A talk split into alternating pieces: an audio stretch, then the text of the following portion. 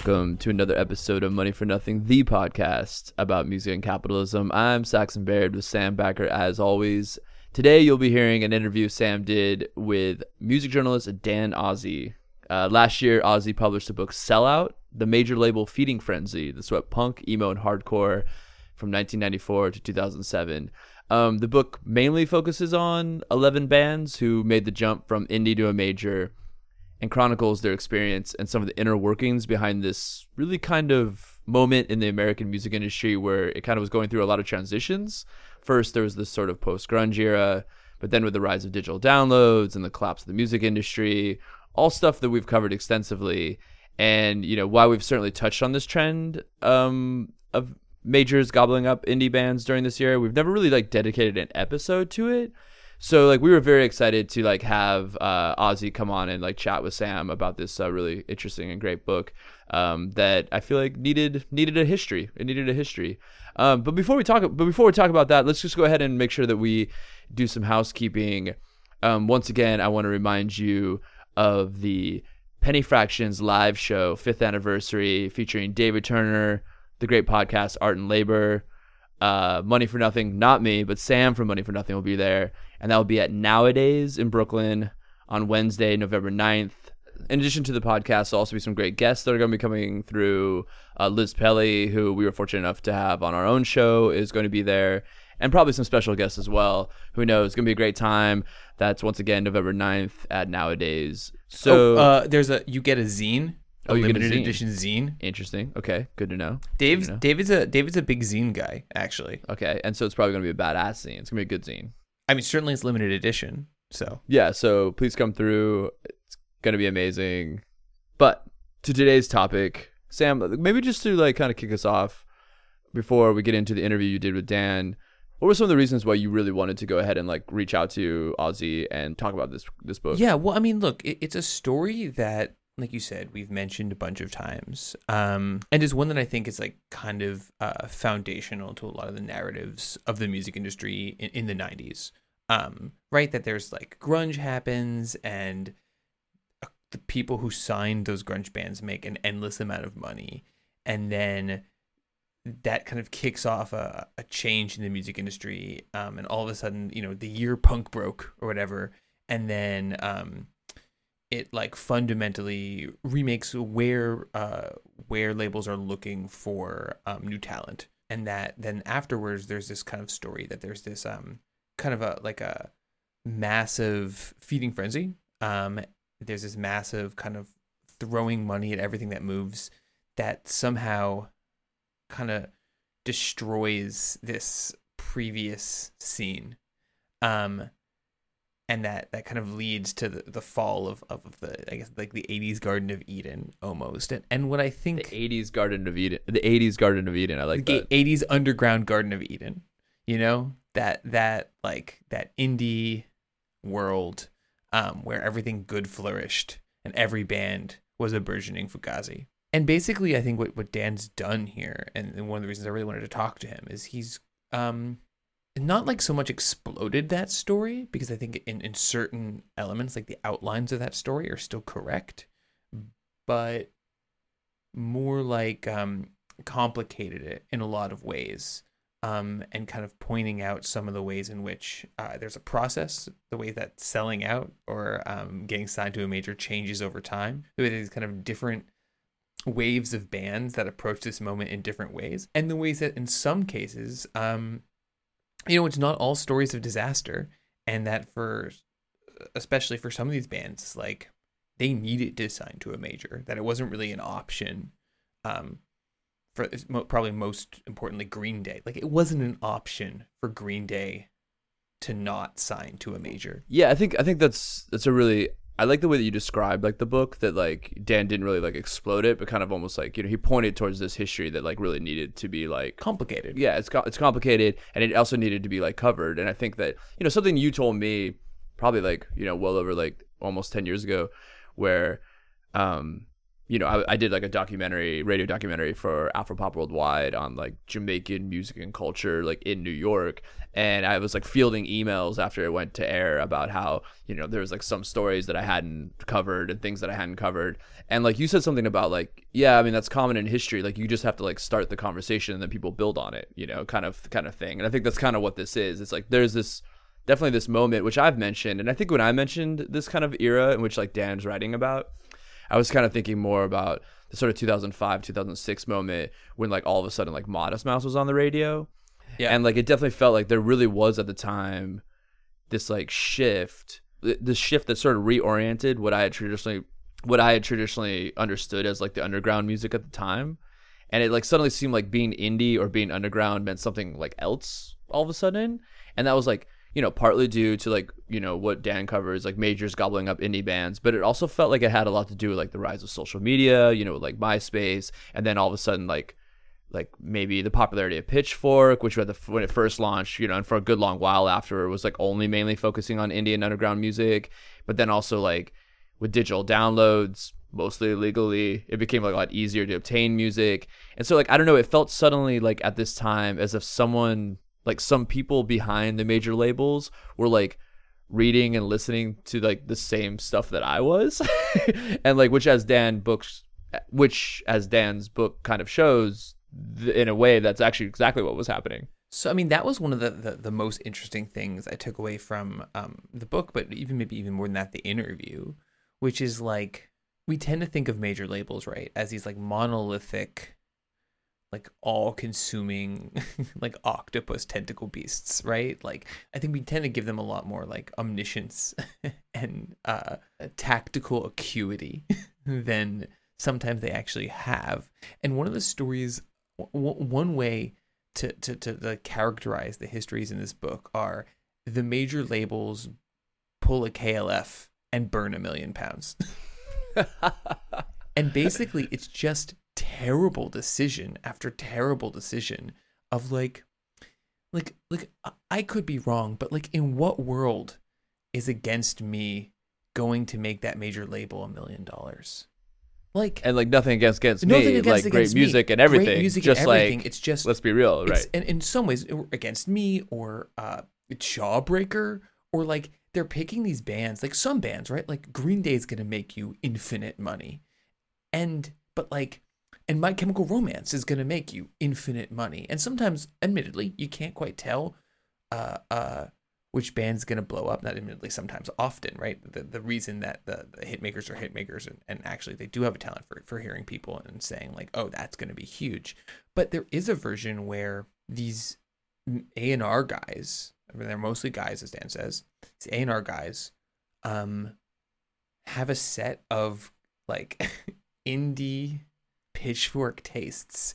And as a result, the major labels over and over and over again throw money at bands that reflect in an era of low data, right? Reflect their tastes, but maybe not necessarily the tastes of broad audiences versus, I don't know, you know, metal bands that are gonna actually sell million or country bands or hip hop bands that are gonna sell millions and millions and millions of copies even Mod, you know, Modest Mouse, a very successful indie band, has a ceiling. Like, why, why, why do you think that they did that, that this this happened? I mean, maybe you and Dan get into it a little bit, but like, you know, I'm just curious, like, why suddenly these like these risks be taken? I mean, like Dan has this whole thing, and we'll we'll we'll leave it for the interview about the sort of transition of like why Green Day worked and the sort of like perfect storm as to like why that worked out. But like, do you would you do would you feel like Green Day was a sort of like a watershed moment for like all of a sudden like there being like a little bit of a looser chain on the A&R guys like signing random indie bands? Or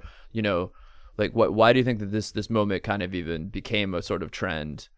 And I mean would you even call it a trend? You know I mean I know. I think it's definitely it's definitely a trend right? Because I think that there's a there's in that immediate in grunge blows open and then partially because of of of the the um maybe arguably because like of the very specific aesthetics in that grunge moment where like at one level they've been you know those bands come out of kind of noisy SSTE guitar heavy stuff in the 80s but they're also have like one eye on like 70s arena rock a lot of them mm-hmm. so like your Nirvana loves the Beatles, right? Like these are bands that there's a moment in pop culture where a lot of these big bands are are influenced by things that sold a lot of records, right?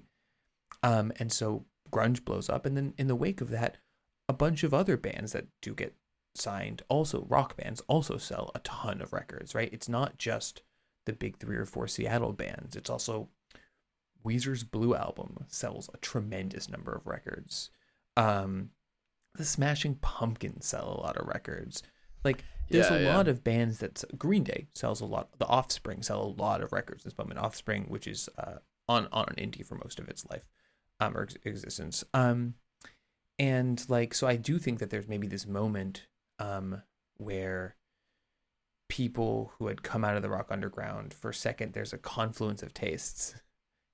You know, the recent track record suggests that these bands can sell, and so that next generation of bands, they're like, "Oh man, like Drive Like Jehu's gonna be big," and it's like, no, Absolutely not. Yeah, Absolutely love driving like. Jehu, but absolutely not. Well, it's also interesting because I could I could kind of understand it like when it was happening around um the era of more of Modest Mouse, which I guess was like probably 2004 or 2005, 2006, because it's like you know physical sales are changing. It's moving to like digital downloads, but then again, like the numbers really aren't there, and like the sort of uh, the detailed statistics of like how long somebody like listens to something and like how many times, and all of a sudden like isn't quite there, and it just feels like maybe that was an era of like kind of maybe majors throwing everything at the wall and like trying to see what sticks in this sort of you know sort of uh growing pains sort of moment as like it kind of moves away from physical physical sales Yeah, I mean, I think that there's there's like you do have this moment, right, where um and and I think that pointing to what's going on in the industry is a really important part of this discussion. That another way to say this 93 94 moment is that these labels in the 90s are absolutely flush with cash, partially because they're selling a ton of records with bands like Nirvana, and partially in this new generation that's like crystallizing its musical its new set of musical tastes, but also because they're selling, as we, we've discussed a bunch of times, they're selling the Rolling Stones to baby boomers again on a new format. They're selling the Cars and Led Zeppelin and all these bands again on CD. And everyone's buying all the classic rock. And so that there is this immense amount of money flowing into the industry, but in an industry in which um, an industry that prides itself on, on, on taking risks and breaking bands and selling new records and just saying, oh, we're going to like keep selling Beatles records forever. Maybe now in the streaming era, that's like more of an acceptable exec stuff. But there is a, I think that's one of the things that Dan points out in a really interesting way is that these companies have cultures, right?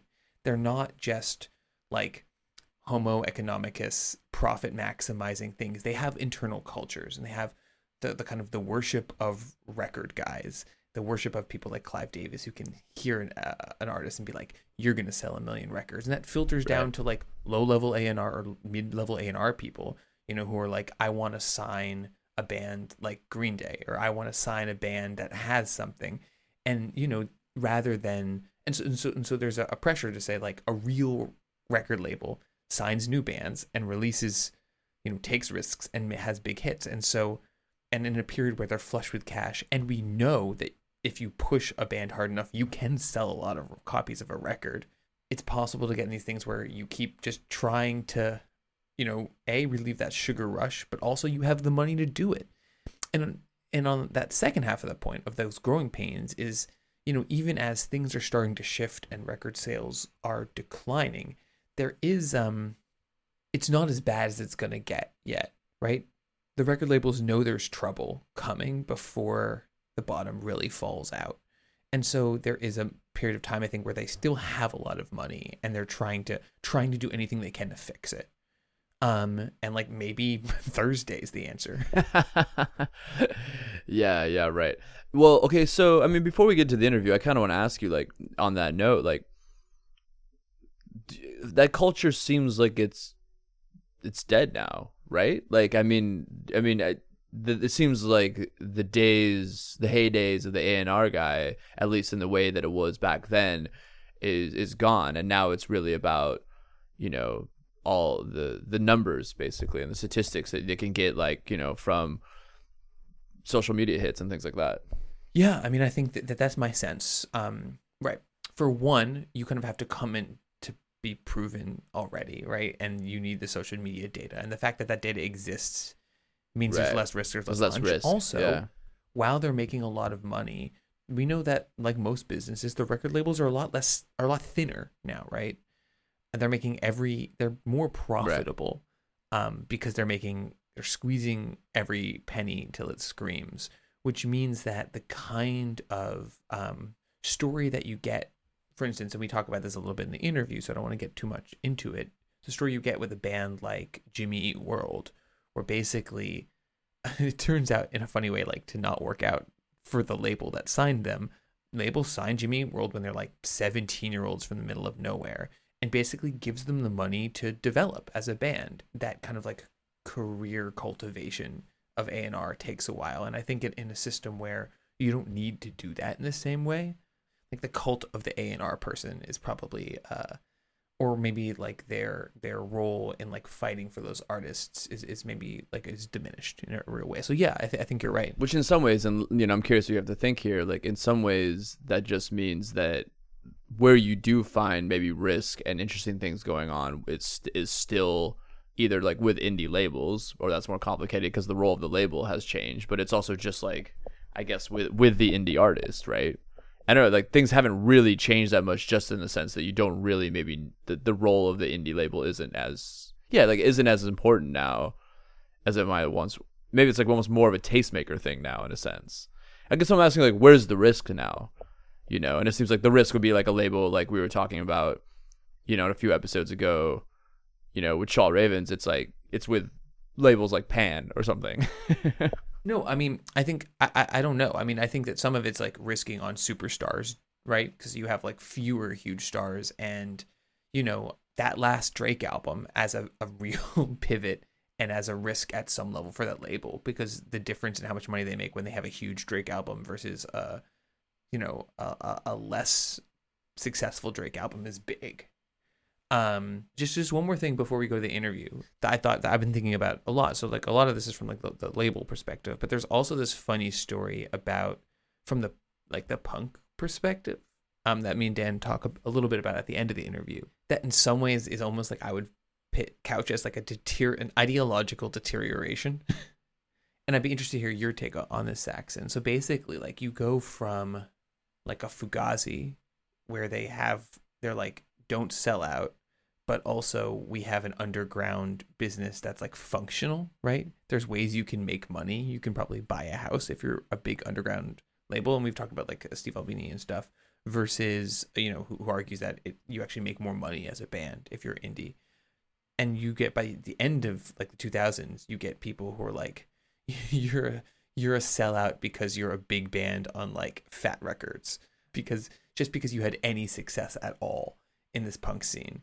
And it seems to me that that's like um it's like a real it's a real like ideological deterioration where it goes from trying to build something that could work to something that's just a total rejection of the system as a whole but like kind of almost accepts the logic of that system because like the only way according to that perspective like the only way you can be pure is to literally never make a living playing music which means that eventually you're going to stop like it's not sustainable to only sleep on the house on, couches in, in punk houses forever i mean eventually like your back goes you need a bed Yeah, I mean, you can't seek ideological purity within a neoliberal capitalist economy because you like literally can't escape its trappings. Like no one is a pure moral subject under capitalism.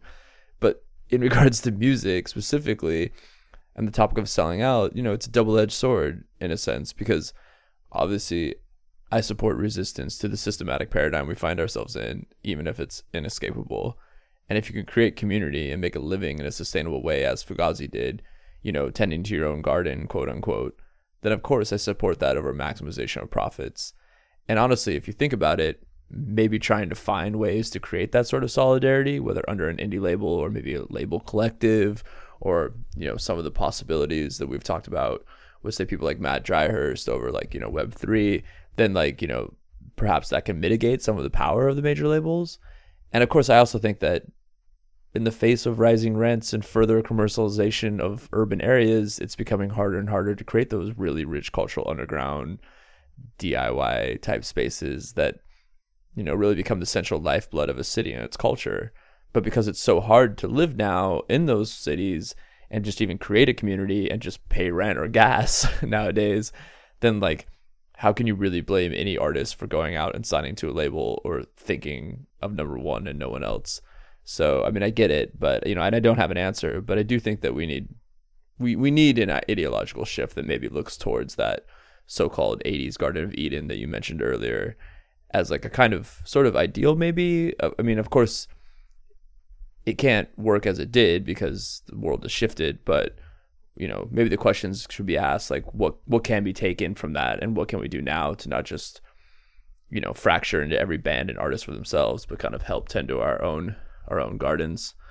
But um yeah, we'll go ahead and uh turn to the interview now. Um once again, I once again, please rate and review us. Uh that always jumpstarts the algorithms so we can spread the good gospel of money for nothing. Follow us on Twitter at M4N Podcast. And also please subscribe to our once a month newsletter, moneyfornothing.substack.com. Okay, enjoy the interview between Dan Ozzi and Sam.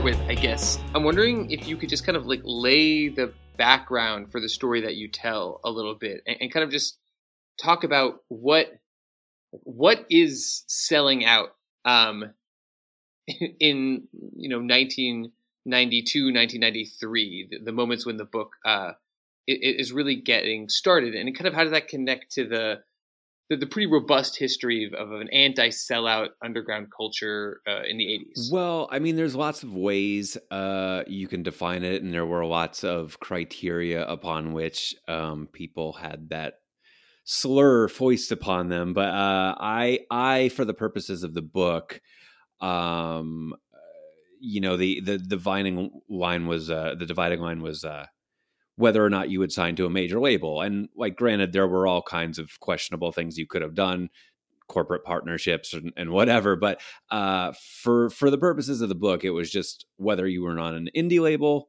or whether whether you were on a major, and that seemed to be like a pretty uh, divisive move in the in the eyes of a lot of fans. Yeah, but I mean, it's just interesting because it, it's it's it's a divisive move um, in a way that maybe it wasn't like in the 70s, punk bands, I mean, I guess they did get called sellouts sometimes, but like were the Ramones sellouts? Like Well, okay, so here's what you have to understand that I think gets a little bit lost in uh in history is a, lot of people will point to the major ones of the late 70s, the punk boom, right? The Clash, the Ramones, Sex Pistols, and they'll say, well, they were all on major labels. Yes. But what happened was at that time, um, it was kind of major label or nothing. Like I'm sure right. there were people doing things on very small scales, sure. But um, the thing is, like, it was it was really like the major labels were the music industry in its entirety. So they put out the Clash, they put out the Ramones, they put out the Sex Pistols, and then after punk, you know, quote, died in the eyes of major labels, um, they moved on. Like you know, once once probably the end of the seventies, certainly 1980 came around. They were they had moved on to R and B and like pop and and and new things that they just disco. I mean, not R and B. Um, and so they don't they didn't care about punk anymore. It was effectively dead. It wasn't profitable for them. So they kind of like right. left it. However, like a punk movement had kind of already been started, and so the industrious fans of of this scene not wanting to let it die they started building an underground network that was um, you know underground uh, independent record labels independent fanzines independent clubs independent promoters and distributors. And so like over a decade from like 80 to 89 90 or whatever like 81 91 uh, in that decade you have this underground network pop up and it was very hard hard fought you know and uh, people put a lot of like blood and sweat into building it And I think once Nirvana came along and made sort of underground music popular, I think the people that built that network really dug in and they did not want it uh, corrupted by corporate interests. And so uh, to answer your question, I think like that's that's why it was so heated and antagonistic at the beginning of the 90s because it was like this this network that had really been built as a grassroots movement over the course of the entire 80s. Yeah, and and I think it's important to like that this is not just, you know, DOA doing like uh tours from punk house to punk house. It's like Dischord sells a lot of records and has distribution networks. Yeah, I, I, mean SST SST sold a ton of records. So, so it's like it's a it's an underground like economy with real with real scale and real staying power. For sure. And and no one was really getting rich. But people if they did well enough could sort of at least avoid getting a job. Like, you know, you look at Green Day before they went to a major label, they had an album out um when did their two albums come out? 89 and 92 or so, like pre pre Nirvana, right? and um mm-hmm. and th- and they were selling like 40 50,000 copies on their indie label Lookout and you know I Lookout had a really fair payout where Green Day was probably getting 5 bucks a CD that they sold so you know like a band could potentially sell a few thousand CDs and make a few bucks off of them and it, it wasn't it wasn't like uh, I don't think anybody thought that they were going to be a millionaire at that time but it was like certainly an alternative to having a career. Yeah, and and you know, there's that. That's kind of the crux of of um, you know, that famous like Steve Albini article in um, it's not Descent, the Baffler, right. I guess. Um, it started in the bat, and then it got reprinted in uh in Maximum Rock and Roll. Yeah, yeah, the, the, the Baffler article where he's like, it's not just that it's you know uh, morally or ideologically wrong to sign with a major. It's that you will make more money staying indie. Yes, but like, you know, not to discredit the great Steve Albini, but like that that is true if you're at a certain point. You know, like if you're selling a hundred CDs, like it's not going to be financially worthwhile. But he's right. If you if you are a band that can sell a few thousand copies of a CD at that time, you would definitely uh make more money if you what was the line that he says in it you uh, if you sold like a million records for a major label, you'd probably make as much as a as a job at 7-Eleven yeah. or something like that. And um, yeah, there's certainly truth to that. I, I, take your point that it's also, you know, if you're really a tiny band, you're not going to make a living. And there's also the problem that kind of brings us to the the first band that you cover. Um, there is these scenes that are like you know uh, incubators for talent. Let's talk about like the the the, the scene in, in, in uh, San Francisco in the East Bay um, that Green Day comes out of. Um, the they're incubators for talent, and bands come out of them and have this push from you know Lookout is kind of a, a, a solid record label that has distribution, um, and then Green Day is just exploding out of them and Lookout literally can't handle Green Day's success, basically. Like they couldn't have handled the Dookie. They couldn't have gotten it in enough stores. Yeah, I mean, it almost it, it's amazing that Epitaph pulled it off because the same year that Dookie came out, Epitaph released Offspring Smash, which ended up being like the best selling independent album of all time, and it sold like 10 million records. And it like, you know, they were kind of figuring out out how to adapt on the fly and i'm sure they were making mistakes but there's stories about how they had like warehouses floor to ceiling that they rented out um, just to house copies of smash you know so like lookout was a bedroom label i mean a literal bedroom label and i i they they were having trouble adapting to Green Day's grow, growing stature, not just for the album sales, but like you know, Chris Appelgren, who who worked there, told me like uh, the Jerky Boys movie wanted to use a song from. Uh, I think they wanted to use like "Welcome to Paradise" or something like that, and he's like, "We didn't know how rights worked."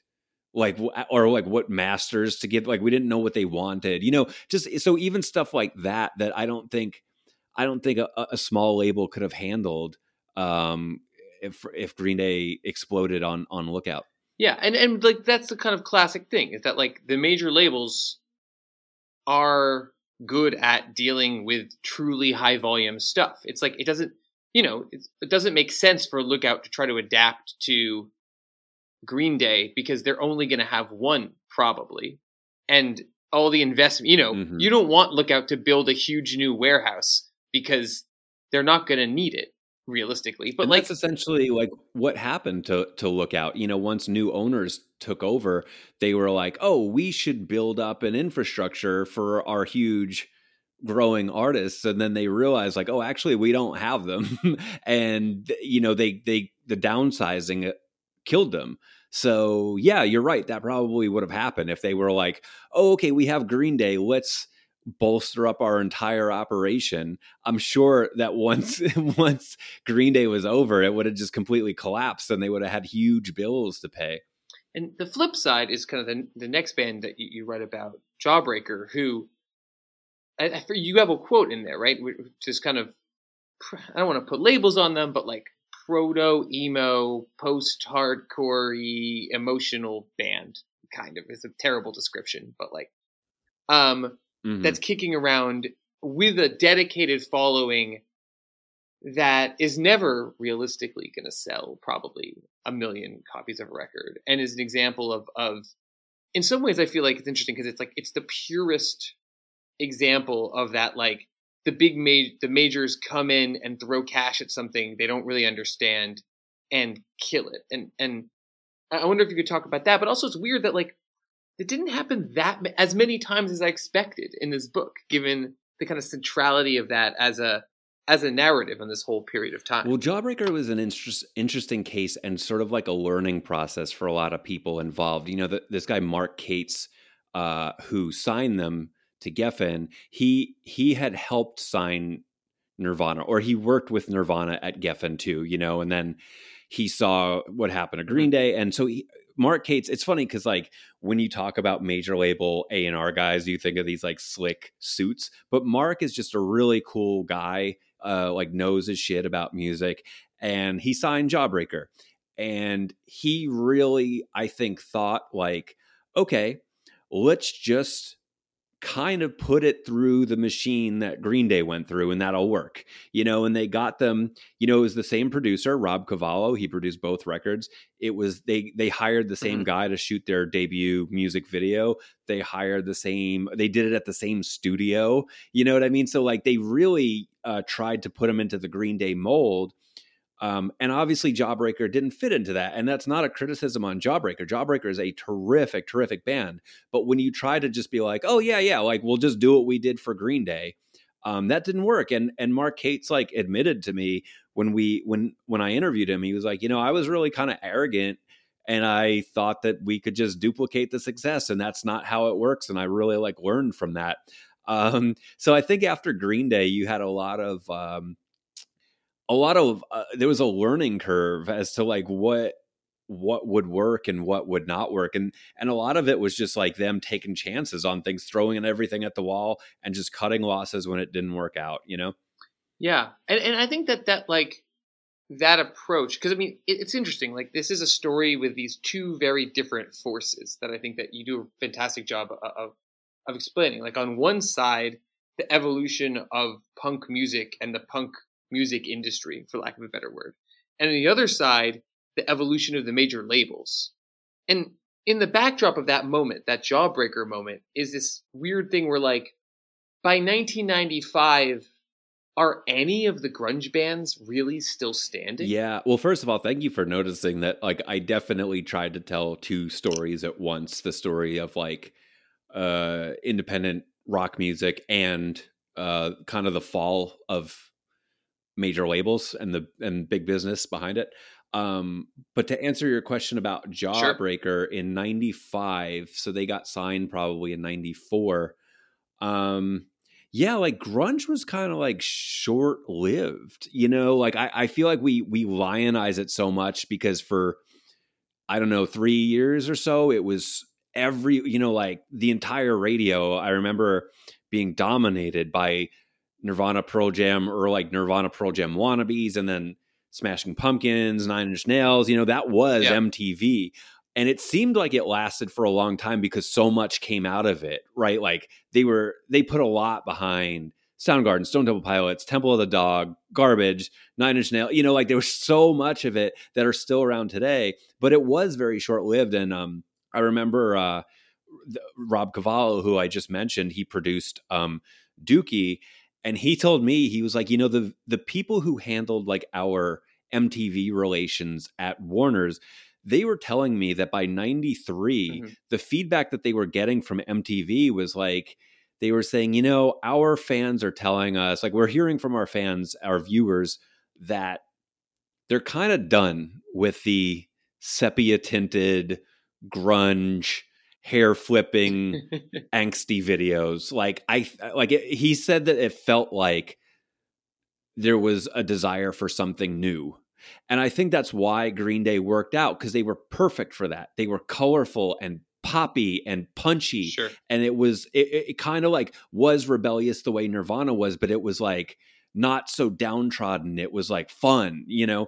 Um and so i think i, I really think that green day like kind of took the baton from nirvana and and and took it in a new direction um but yeah like that i think just a long answer to your question that that grunge scene which has been documented so exhaustively was like rather short lived for sure Yeah, and it was interesting. Even Green Day only sold like the next record after Dookie doesn't sell. I was shocked at how much of a fall off i know and, Um, and you're like what there wasn't record right sales. and why is that and and maybe it was you know and i think insomniac is a great record um but like dookie you know there's just like there's sometimes a record is just like special there's just something special about it where all of the pieces line up at the right time in the right way and and that that's that record. Like dookie is a is a perfect record and it came out at the perfect time. Like it was just like one of those things where like all the stars aligned. And i get so i get so sentimental and and cheesy when i talk about this um but i i really think about um I think a lot about uh, uh, when they played Woodstock, which I remember being such a, like an eye opener for Mhm. me watching it at home um, when they had that famous mud brawl. And I just think about all of the things that had to like line up right for that to happen. First of all, they added a third day. So Green Day wasn't even originally supposed to play it. They added this third day, third day. Green Day got added. And then, like, you know, it, it rained that morning and Mhm. caused the mud brawl that made them famous. And it's just like, again, I get so t- like cheesy saying this, but it's just like, man, like literally the the nature.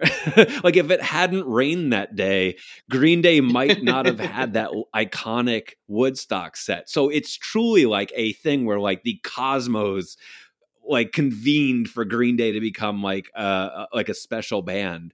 Um so yeah it's just like how do you duplicate that? Even on their next record how do you do that? You can't. It, it's also interesting because thinking more about kind of like the major label culture. Um, and I know this is it's kind of it dances on the outside of of like just on the peripheral of this book, um, which is kind of because it, it's a book mostly about punk, which is the kind of the other major underground rock music, which is metal, and just thinking about like you know the big four thrash metal bands of the '80s, you know Anthrax, Metallica, Megadeth, Slayer are still, you know, they did that package tour in like 2010 or whatever.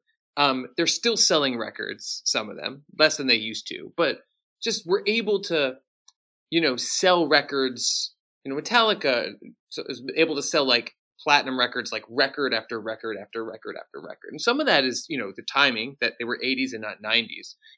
But also, I wonder about the kind of um, you were talking about the A and R guys and how instead of being like total slime bags, actually a lot of them were like Fugazi fans.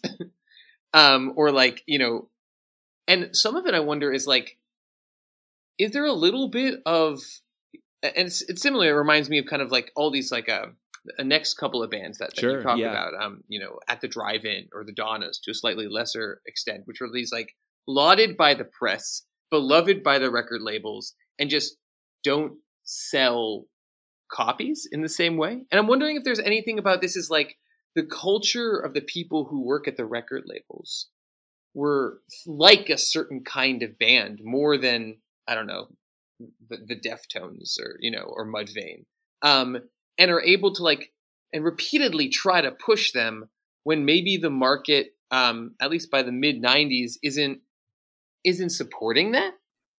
Hmm.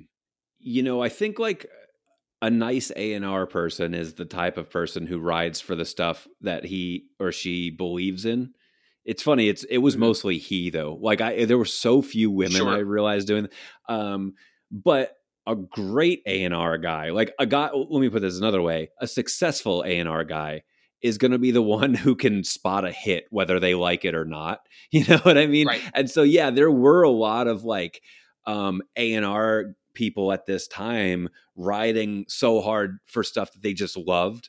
Like, yeah, Thursday fucking rules, thrice rules. Like, we gotta sign them. And obviously, like, they didn't do as expected, you know. Um, but yeah, I don't know if that's answering your question, but the the personal tastes defines like that's the other thing too. Like, I don't know, you kind of think of it, or at least I did when I was younger, thought of it as like one singular thought process of major Uh-huh. labels.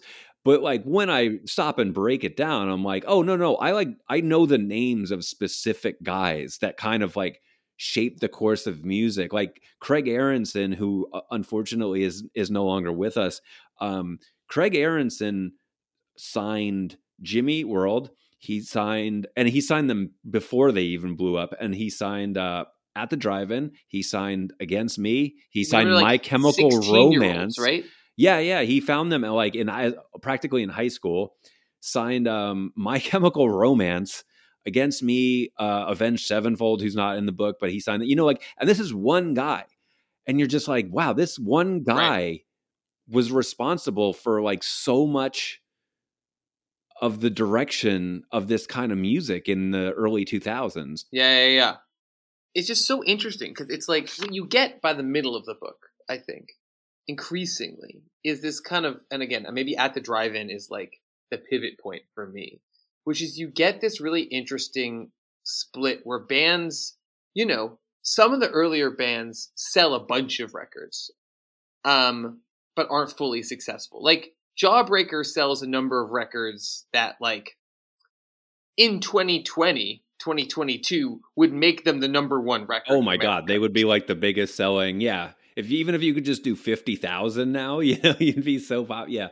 But what you kind of get in this interesting way, maybe, is you start getting this like bifurcation, and where you start having like critically beloved bands that sign, and like they need to. It's almost like they need to hit a certain status of of success in order for this to go well.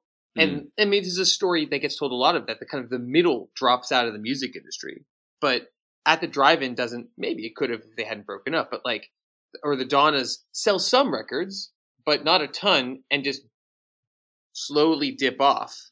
Versus My Chemical Romance, which sells an ungodly number of records, Mm. and then is able to tour forever on the Black Parade. Right? They're Mm. super. They're they will never not be able to fill a stadium. I think probably. And and I'm wondering like why that that kind of middle falls away. Like, is it just downloading, or is it a change a change in the majors too, in their ability to I don't know support a re- a, band over three records, It- an ability to you know I, I Jim Adkins from Jimmy Eat World has a great quote in the book where he says, he's like, you know, I learned later on that major labels can handle a, an artist that's selling 30,000 records a week. They've got that. They know how to do that. Um, but getting them to that first 30,000 is something that Uh-huh. major labels are not great at.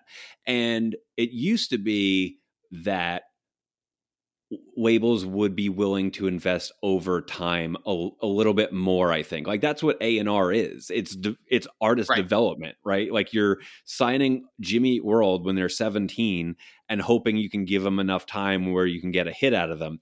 Now I think labels do not have the money to do that, nor do they see the need to. Like they can look at an artist who has X TikTok uh, followers and has X amount of streams on SoundCloud, and they can crunch the numbers and say, okay, if we buy this person's songs, we can make X dollars off of them. And I feel like it's all very algorithm generated now, wherein you know an A&R person's strength used to be used to be like their gut feeling you know like ooh i hear this song and i i think this could be a hit it feels now like they're just crunching the numbers a little bit more and that's not just with music that's with film too like you just see so much content on netflix that's like yeah this is what people want they want like a love story that's that stars one person of this race and sexuality one of this you know like and they're just ma- mashing things together. It's almost like my friend who works in like uh film tells me all the time that he's like you would be horrified to know how much like numbers determine this kind of stuff you know? Um so i think that that's what's happened over the last few years like the change in a&r if that answers your question. Yeah and i think jimmy Eat world is kind of the perfect example of that and and, and it you know, it, it blew my mind because I don't think I knew um, the story of their their second major label, Clarity. I like learned of Jimmy Eat World when like the middle like blew up. I guess when I was in like late middle school or early high school or something, and mm-hmm. I was like, where did this band come from? And now Jimmy Eat World is a kind of funny story because their huge album isn't released on the record label that had funded their first two. But like in terms of the major label system as a whole, oh. Jimmy Eat World goes from 15 year olds to like they got that platinum album out of them. The major label system did. Eventually, yeah. It it's it is so funny though that uh, you know they got they got dropped uh, by Capitol and then started making this record that from what I understand like people were just talking about it like bleed american. People had just like heard rumor that that they were working on something really special and and they started getting major labels interested in them. And then even Capitol was like ooh we should take a meeting to see if we, you want to re-sign. Like they Capitol was you know like came back to them. And so it was uh so yeah jimmy world has truly like the one of the most odd major label trajectories of any but band. In some ways, it's it's weirdly because it's like it's the most it's very traditional, right? In, in, some ways, it's and if you think about that period of the '90s, the major labels are being they're sitting on a, a, a geyser of cash from the CD era, and they can afford to mm-hmm. like uh make Clarity, which sounds like a hundred thousand dollar record that opens with like violin and glockenspiel and doesn't sound like anything else and definitely doesn't sound like the second album like i i didn't mm-hmm. realize having heard both records that it went clarity and then bleed american versus like bleed american then like you know just that that they had this like very um this traditional relationship where a major label was able to like cultivate them over time that by the time you get to i don't know Thursday even they're not able to give Thursday a, a, series of of records with real support the same way. That the bottom falls out really quick. It feels like. Yeah, I mean, like, well, Thursday was a huge investment. Like they put like a couple million into them and just didn't. Once you when you put a couple million into something and it doesn't get the payoff, you you probably want to cut your losses pretty quick, I would think. But Jimmy World is a heartbreaker for Capitol because they could have had Jimmy, you know, they dropped Jimmy Eat World. But if they had given them, I don't know, what did Bleed American cost? Even if it cost, say, $200,000, which I'm sure Capitol ha- had in spades at the time, if they had just given them $200,000, right they could have had the middle you know Capitol really dropped the bag on that but it's one. it's interesting that they're just it seems that by around uh, like around the 2000s and maybe this is just the the kind of decline in money from from from the, the, the move towards digital and, and also kind of the, the decline of CD buying. It, it does seem like their ability to do that. Oh yeah, for sure. Like I, I, I think they're on much tighter margins now. You you hear so much like pre-internet. I, I would hear so much pre-internet uh, talk from bands who are like, yeah, like we the label still owed us five hundred thousand dollars, but they didn't want to put out our record, so they just let us go uh, you know, like major labels would just walk away from five hundred thousand dollars sometimes, and like when when when could a label afford to do that now? I mean, maybe they could, but I got to imagine it was a lot easier in the '90s to be like, oh, this didn't work out. We still have three more records in their contract. Whatever, dude, you can take them. You know. What, what surprised me, I guess, like just to kind of cl- close start to close things out, was like um I had to admit, I was surprised by the majors continuing to throw the kind of money at some of these bands that they did. Like, I'm surprised that Rise Against got the hmm. contract mm. that they did at all. And it's a kind of funny thing. And again, like, that not only it's, it's a, a different side of a story that this show has covered a lot, just they really are caught flat footed and take a while to adjust, it feels like.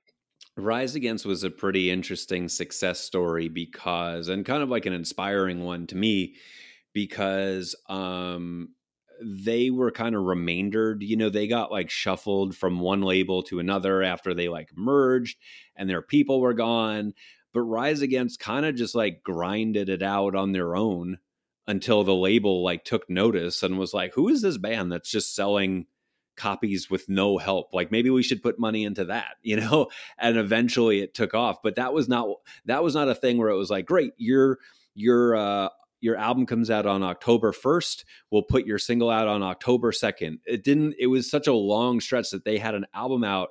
And I think like a full year later, the label finally got around to putting their their single out, Swing Life Away, which became like a massive hit for them. Um, so yeah, they're a really like unique story in that they were such a slow burn, you know.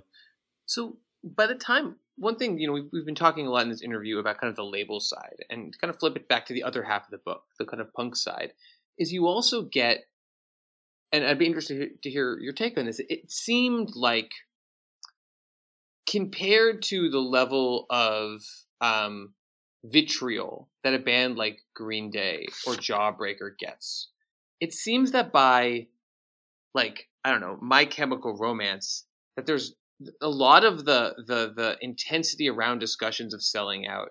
Um, a lot of that had kind of cooled off, and, I, am wondering whether you, you, thought that's accurate and, and why, if so. Yeah, but then you had Against Me a couple years later, and that's I think one of the strongest um, vitriols in the book from from fan bases, and and so like I think it was still there. I it just really depended on how the artists carried themselves. Like I don't think My Chem really had any kind of hangups about the grandeur of their plans. You know, at certain at some point they realized like we want to be a big band and we're going to do that, and uh, their fans seemed like to be on board with that that philosophy. Against Me was a band who you know, like they they made a documentary about how they wouldn't go to a major label and how silly it was that major labels were even interested in them and and like yeah fuck fuck this whole system and it gave you something to believe in.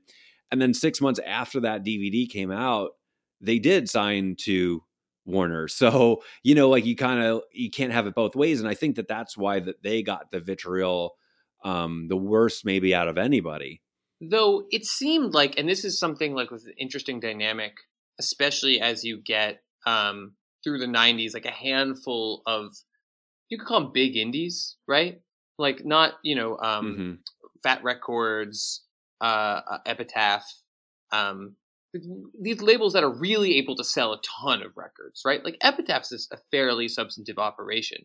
And and similarly, you get some of these indie, quote unquote, indie bands that um, over and over again, it's really interesting. It's like are getting called sellouts like uh, against me, right? It sounded like people were like angry at them for selling out when they were still entirely indie. People didn't like any steps up You know, like I, I think that like against me is one that I understand on a personal level because I was one of those kids. Like I really loved against me. I re- I loved their philosophy, and then when they kind of like did an about face, it, it felt really like personally like uh, like a personal affront like you were losing your favorite band mm-hmm. you know you lost them to the big system and so like when you started to get little glimpses of that it, it did make you like averse to it like yeah like oh i love seeing uh this band in these little places but like oh wait now they're signed to Fat Wreck Chords so my ticket price is going to go up three dollars a ticket which is not that much but like are you going to keep you know it's almost like inflation like watching the price of your band uh go up and up and up and you're like wait hold on i don't like that i'm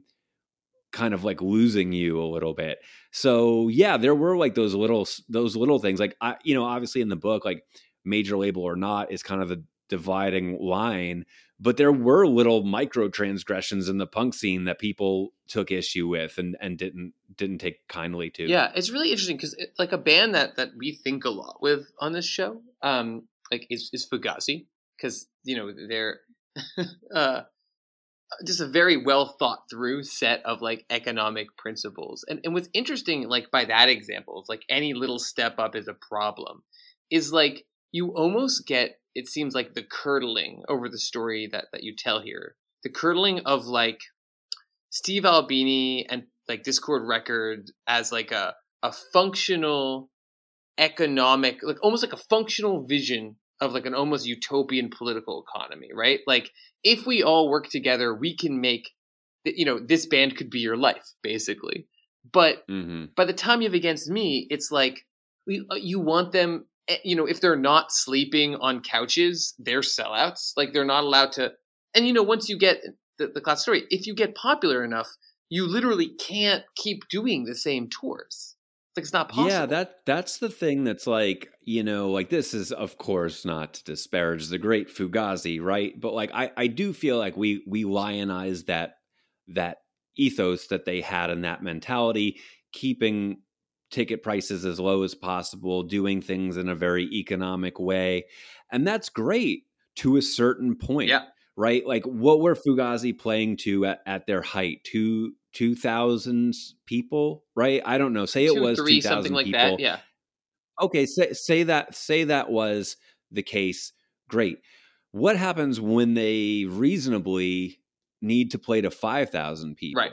or more you know like they, they have there suddenly there aren't like independent places you know there aren't like garages that they can play that will or basketball courts that will hold 5000 people so like yeah that that is such like i like and don't get me wrong there are so many things about fugazi's ethos that are inspiring to me the way they operated the way they uh interacted with other people um but that, that but there's a, a definite cap on that that I feel like we forget in the like lionizing of their of their business operation.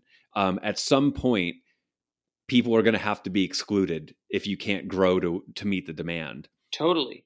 Though I, I often feel like what's funny in, in this moment now, like I, I 100% agree with that take. Um, and like you know they would try to do stuff to deal with it, but like and it was a real problem for them, I, I think. Yeah, and well, to I, like sorry to interrupt, no, no, no. but like I think at the drive-in is a great example of what would have happened to Fugazi if they had kept going a little bit more, because you know at the drive-in was also often likened to Fugazi. They had this like really chaotic um, stage show and stage presence, and you know at and and at the drive-in tried to do the same thing as Fugazi. Like they tried to control their show. And for a while they could. When they were playing to 500 people and they would see kids in the audience getting roughed up they could see it and they would stop it. And they would make sure everybody was fine and they would kick people out if they had to or whatever and they could control it they could control a room of 500 people and it worked and it was good then once at the drive-in started playing festivals to 10,000 people, you can't control the violence anymore. You can't control uh, the behavior of your audience. And so that's ultimately like not the, but one of the major factors that ended up stressing them to the point of a breaking point is like they, it got too big for them to, to hold. and like I don't know, like sometimes you you'll go to uh uh, you know, you you hear about these festivals where like these really tragic things happen, like Astroworld, Yeah. and um, you know, a girl, a, a, a, I write about this in the book, but a girl uh, pat, died, was killed, um, seeing Limp Bizkit at that same festival that that at the drive-in was playing, and Yeah, you know, there was that right? that like wood that uh, yeah, and that Woodstock '99 documentary, um, you know, like uh, it's not wh- when it gets to that size, it's not on a responsibility of the artist to control it. You know like it, it can't possibly be. How could a how could i don't really care for fred durst but how could one man be responsible for the safety of 60,000 people? You know it's it's ridiculous. And so like it, it it's not to me it's not incumbent on the on the band. It's not an artist's responsibility. They got hired to perform. It is the it is the uh, responsibility of the festival to make sure that everybody's safety is is taken care of. And so like i think that maybe at the drive-in saw saw a future where it was nothing but that and they got they got scared. You know like after the night that they like can't they they it's it's all in the book but they they had this like very disastrous set at that festival and they kind of pulled the plug early and then later that night a girl was killed during Limp Bizkit and I think like you must look at that and be like is that where we want to go? Like do we want to play to 60,000 people that might kill each other and we have to live with that forever? And so like yeah I, and I don't know what the answer is to be to be frank but like there is like a when you get to a certain size you must have to either put it out of your mind or because there's you would go insane trying to uh, be responsible for the safety of every single person. It's just impossible. And and that's that's really interesting. And and I wonder if some of this then maybe points to like why that discussion in that line in like the present day has faded. And that that's like the scalability factor, right? Like Green Day blow up, but the even like this meteoric rise, like they were increasingly the biggest band in a scene and they like kind of had this it was fast but it wasn't internet fast because you still had to physically hear about them somehow. You had to tune into the radio at the right time. You had to go to a store where you could get a physical record that may or may not be there right? Like that's why you signed to a major so your record could get to know, middle america. But now there's almost there's a like the problem that at the drive-in had like you said maybe. Like there's nothing to stop a band from getting as big as like the media ecosystem will let them get.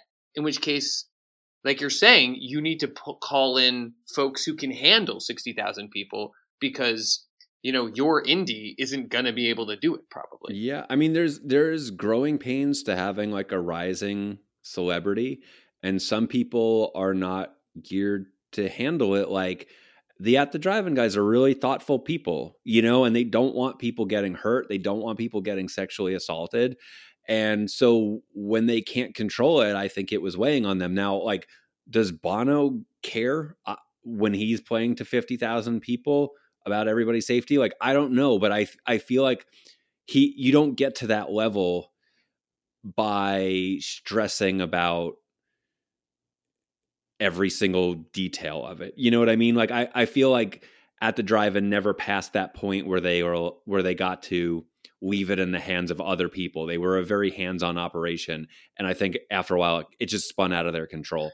Yeah, and I'm just thinking also about you know the fact that that is these punk bands, the bands that especially ones that that take it very seriously ideologically, um, have like a different and contradictory relationship to the music industry than I don't know other kinds of underground music. Like taking a metal band as you know, th- there's nothing inherent in metal that says you can't Mhm. be in a stadium rocking out to 60,000 headbangers and letting a, a private security company make sure they don't hurt each other. Like, no one's going to be like, oh, that's false metal. I mean, they might, but Yeah, the, I mean the principle of punk is so austere. It's like this set of rules that people put upon themselves, you know, and and uh and like I don't know, like a lot of other genres, hip hop and metal uh in particular really like glamorize the high life, you know, like rap videos are just like bikini women and like you know like gold chains and cars and and heavy metal too is the Well, same thing. Like every fucking photo of Tommy Lee was him or Gene Simmons was like them with some like hot woman in a car or whatever. And so like, but punk like uh really prided itself on like austerity, you know? Yeah, yeah, yeah. I mean, especially for for Tommy and Lee and those rap videos, those were those were the the, the fat days of the music industry.